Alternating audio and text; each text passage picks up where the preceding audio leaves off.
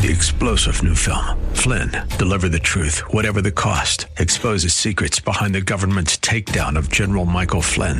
Flynn knew what the intel world had been up to. He ordered the first audit of the use of contractors. This set off alarm bells. He told the truth. He was the most dangerous person for Donald Trump to hire. They had to get rid of Flynn. Flynn, Deliver the Truth, Whatever the Cost. Available now. Watch it today. Go to SalemNow.com. SalemNow.com. Today on Cornerstone Connection with Pastor Gary Hamrick. Real love is calling, listen, truth opens up your eyes. Mercy is waiting for you with every sunrise. Remember, in the New Testament, Jesus actually chastised the Pharisees when they would do this kind of thing, but the difference was that the Pharisees did it for show. They did it because they wanted people to see how spiritual and holy they were. Their hearts were not into it. Jesus knew it, so he called them out on it. Daniel's doing it for a very different reason.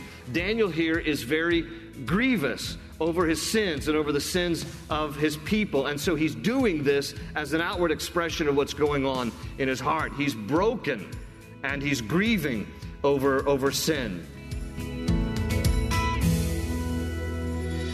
This is Cornerstone Connection, the radio ministry of Pastor Gary Hamrick of Cornerstone Chapel in Leesburg, Virginia.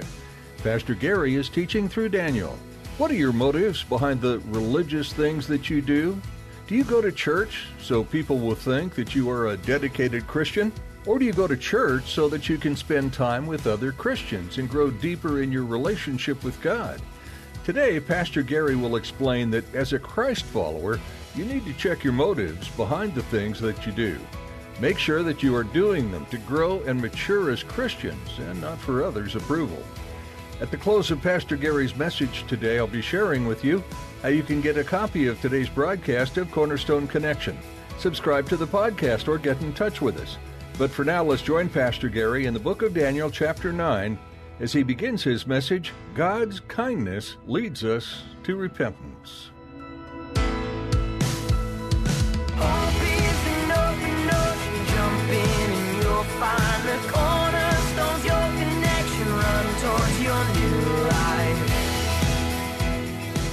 Daniel chapter 9. A quick little intro before I read from chapter 9. If you were with us last week, you will remember that I said that Daniel chapters 1 through 6 are basically an historical narrative of the 65 years that Daniel spent serving the various kings of Babylonia and Persia. And then chapters 7 through 12 are more of a prophetic journal that records future events that God showed Daniel through different dreams and visions that he records. And so as he wrote down these dreams and visions, he attached it as like an addendum to the first six chapters. Therefore, chapter 7 through 12 are not really in chronological order. These are various dreams and visions God gave Daniel that he wrote down at different times of his life and that get attached here at the end of the book of Daniel. So the first half of Daniel is like an historical narrative, the last half of Daniel much like a prophetic journal. And last week we looked at a really super uplifting topic from chapter 7 and 8, the coming of the Antichrist. I know that you were really excited about that topic, and today you're hoping it'll be better than that, and I'm sure it will be. How can you not improve on the topic of the Antichrist? And so it's going to be better than that. It's going to be more encouraging than that today. We could even talk about presidential politics, and it would be more encouraging than the topic of the Antichrist. Then again, it might be pretty similar. But anyway, let's take a look here at Daniel chapter 9. If you look at the first two verses with me, Daniel says that in the first year of Darius, the son of Ahasuerus, of the lineage of the Medes, who was made king over the realm of the Chaldeans, in the first year of his reign, I, Daniel, understood by the books the number of the years specified by the word of the Lord through Jeremiah the prophet, underline that he would accomplish, that is, God would accomplish 70 years in the desolations of Jerusalem. Okay, let's pause there. Let me just tell you what is happening here. It's the first year of the reign of King Darius, so that kind of gives us a benchmark. Daniel is now in his early 80s, and he is having his morning devos one day. And he's sitting down in an easy chair with a cup of coffee from Babylon Bucks, and he's He's reading his Bible, and the Bible tells us here in verse 2 that he's reading through the prophet Jeremiah. So same book of Jeremiah that we have in our Old Testaments. Daniel is reading. Now, Jeremiah was a prophet during the days of Daniel when Daniel was a young boy living in Jerusalem. And Jeremiah had warned the Jewish people that if they did not turn from their sin and their idolatry and turn towards God, that what God was going to do as a way of getting their attention and disciplining them was he was going to call for King Nebuchadnezzar of Babylon to come, to besiege Jerusalem, and to take captive the Jewish people back to Babylon, where they would sit for 70 years on kind of a big timeout until they learned how they had offended God and sinned against him, so that they would be purged from idolatry. Jeremiah is that prophet during the days when Daniel was a young boy in Jerusalem. And this is what Daniel heard. Daniel heard Jeremiah warning the people about God's impending judgment that would come upon them. But unfortunately, the people did not heed the word of Jeremiah. They disobeyed.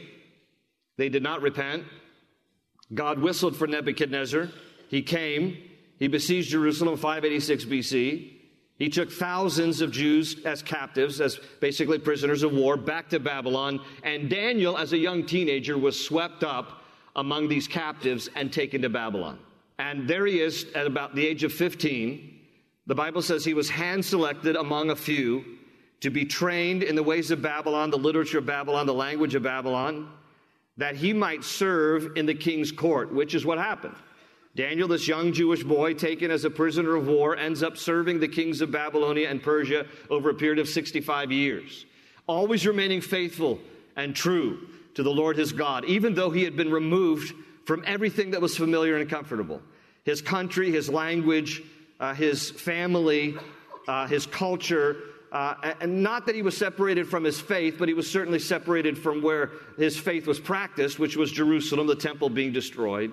And so he finds himself over here now in Babylon. And by the time we get here to chapter 9, he's had a very rich career, serving these various kings of Babylonia and Persia, being faithful to the Lord the whole time. And now here in chapter 9, he's in his early 80s.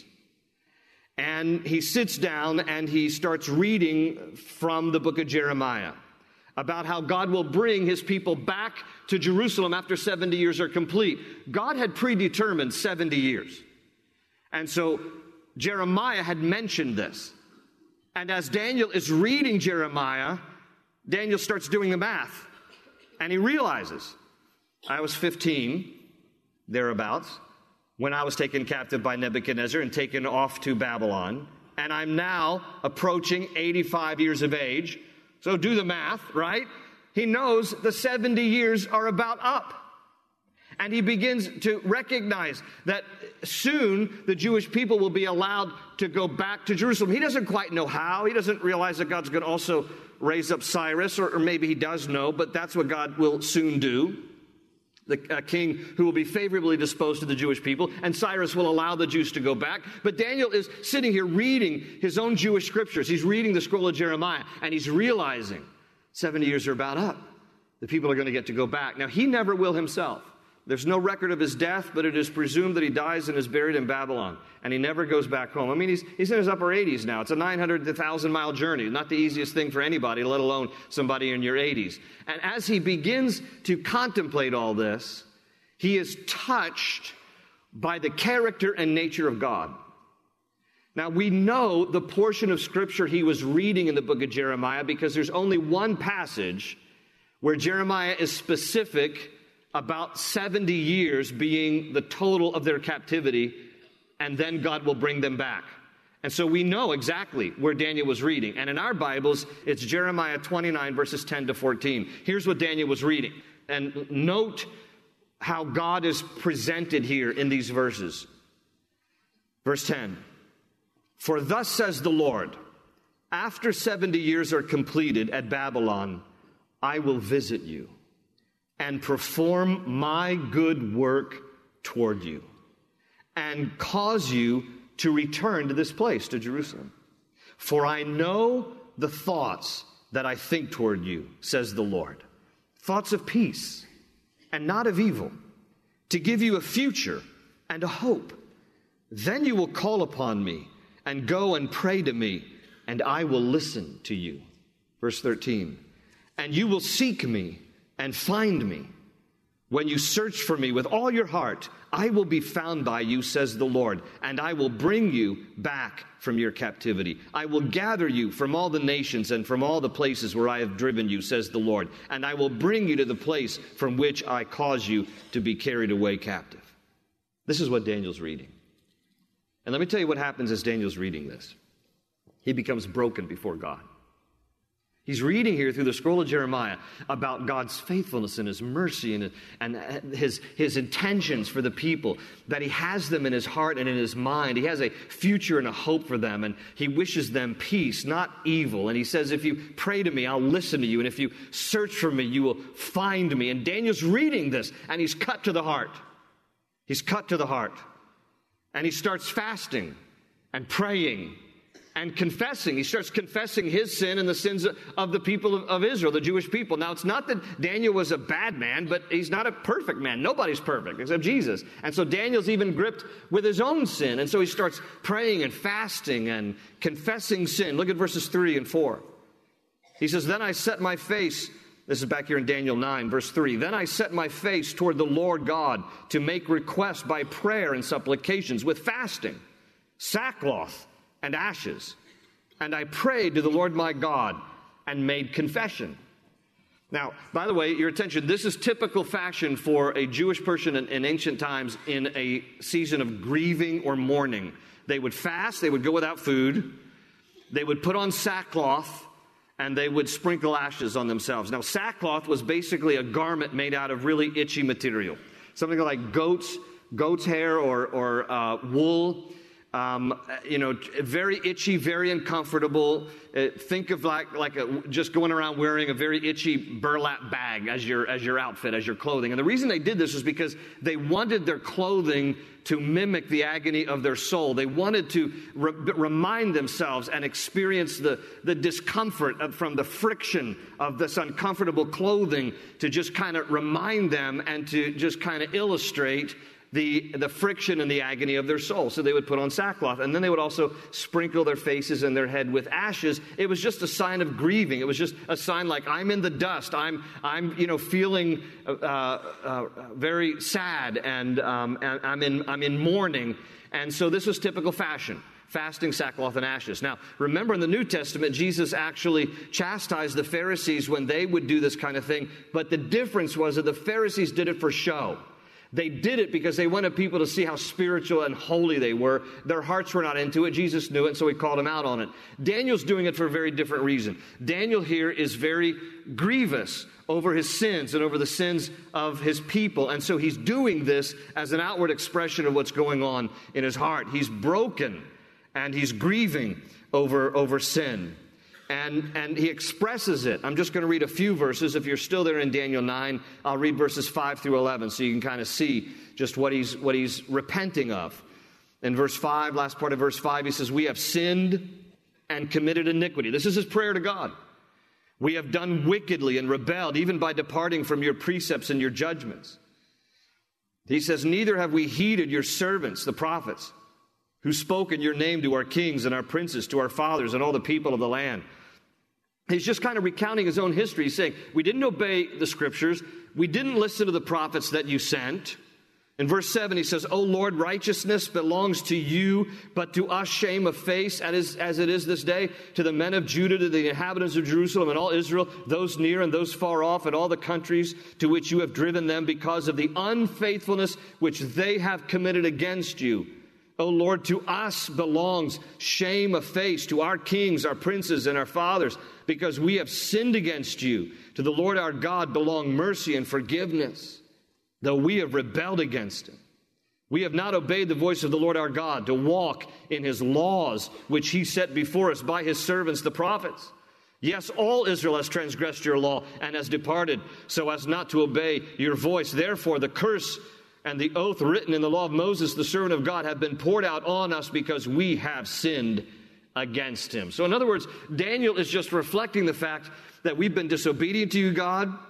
We've not listened to your word nor your prophets. We have invited this misery on ourselves. because we've been walking in deliberate disobedience. You are righteous, you are faithful, you are merciful, but shame on us. And he's just gripped by his own sin and the sin of his people. And basically, chapter 9 here of Daniel, verses 1 through 19, it's all about repentance from sin. He just goes on and on. You can read through the rest of the section. He just goes on and on about his grief over his own sin and the sin of his people, and he repents. Now, repent is a word in the Bible. It's not common in everyday conversation, but it is all throughout the Bible. Repent just simply means this: to turn from sin and turn toward God. That you make a 180-degree change, you leave your life of sin, the practices, the habits, the behavior, and you turn towards God, and you get right with Him. That's what repent is all about, and it's all through the Bible. The Bible is basically a book about repentance. It is about turning from sin, turning toward God, and having relationship with God through His Son, Jesus Christ. That's what the Bible's all about. It's God's love letter to mankind to help us understand He's righteous, we are not. He's holy, we are not. He's perfect, we are not. Well, how do you get to a righteous, holy, and perfect God? Certainly not by our own good works, because none of us are good enough and can do enough good to get to that level of where God is. And so God bridged the gap between His perfect holiness and our imperfect unrighteousness, unholiness. Bridge that gap with the sacrifice of His Son Jesus, who dies on a cross for our sins, and that the Bible then says if we put our faith in what Christ did, we can have our sins forgiven, we can be made right with God, and that gap that separates us because of our sin is now closed, and we can have relationship and fellowship with the Creator of the universe because of what Jesus Christ has done for us on a cross. And by faith, we accept what Jesus did, and our sins are forgiven, and we're saved. How many are thankful for your salvation? Amen. So it begins with repentance. A relationship with Jesus begins with repentance. And repent, again, is found throughout the Bible. It was the first word recorded in Scripture, uttered off the lips of John the Baptist. In Matthew 3:2, he said, "Repent, for the kingdom of heaven is at hand." And interestingly, the very first recorded words off the lips of Jesus, also the word repent. In Matthew 4, verse 17, where he said the same thing, "Repent, for the kingdom of heaven is at hand." And so with Daniel here in this story, the question becomes, what precipitated all this repentance? What caused Daniel to be so sorry about his sin and the sin of his people? And here's the answer. What caused him to come to this place of contrition and confession was because he opened the book of Jeremiah and he read the Scriptures. And when he read the book of Jeremiah and the part that I already quoted with you from chapter 29, he read about how merciful God is, how kind God is, how faithful and patient and forgiving God is. And so it moved him to a place of humility and honesty with God, and he felt sorry for his sin. You see, the Bible also teaches us, it's in Romans 2, verse 4, that it is God's kindness that leads us to repentance. When we have an encounter with the goodness of God, when we get a glimpse of the patience of God and the forgiveness of God, when we see God as a merciful, loving Father, as He truly is, it motivates us to draw near to Him. And that's what happened here with Daniel. Let me illustrate it on a human level. When you've done something really terrible that you're ashamed of, you know it, but someone else doesn't, are you more apt to come clean and be honest with someone who is typically angry and unforgiving, or with someone who is typically loving and merciful? You see, the latter describes God. God is loving and He is merciful, and it's the reason why Daniel found it so easy to open up and repent. And it's the reason why we should find it so easy to open up and repent with God, because He is merciful, forgiving, and loving. He is not angry and unforgiving. Unfortunately, a lot of people have this misperception of God. He's just always angry. He's always irritable. He always wants to hurt you. He's just quick to punish. That is not an act. Listen, God is certainly just, and there comes a day of punishment. And he will balance every inequity, and he will settle every score. But our Father in heaven is long-suffering with us. He is patient with us, not wanting any to perish, but all to come to repentance, the Bible says. He is faithful to us and loving toward us and merciful toward us. In fact, in Jeremiah 29, what we read just a moment ago, it highlights the fact that God says, I intend good for you. He says, I have thoughts about you that are thoughts of peace. I have intentions of you for a hope and a future. He says, and when you pray to me, I'm going to listen. And when you draw near to me, you're going to find me. No wonder Daniel turned to God the way he did, because mercy motivates, anger intimidates. You got to understand the difference in your perception of God. If you see him as an angry God, then he intimidates and you don't want to draw near to him. If you see him as you should see him, as a merciful God, mercy motivates. See, when I know my Father is merciful now, when I sin against him, when I disobey him, I want to run to him. I'm quick to run because I know he's a merciful God who's forgiving towards me. This is important for us to understand, because without a proper view of God, then when we sin, we're reluctant to draw near to him, because we think God is just angry and unforgiving. We don't turn to the one who loves us and can forgive us, because we think God always walks around like he's in a bad mood. Like, is your perception of God like, he must not have gotten his morning cup of coffee.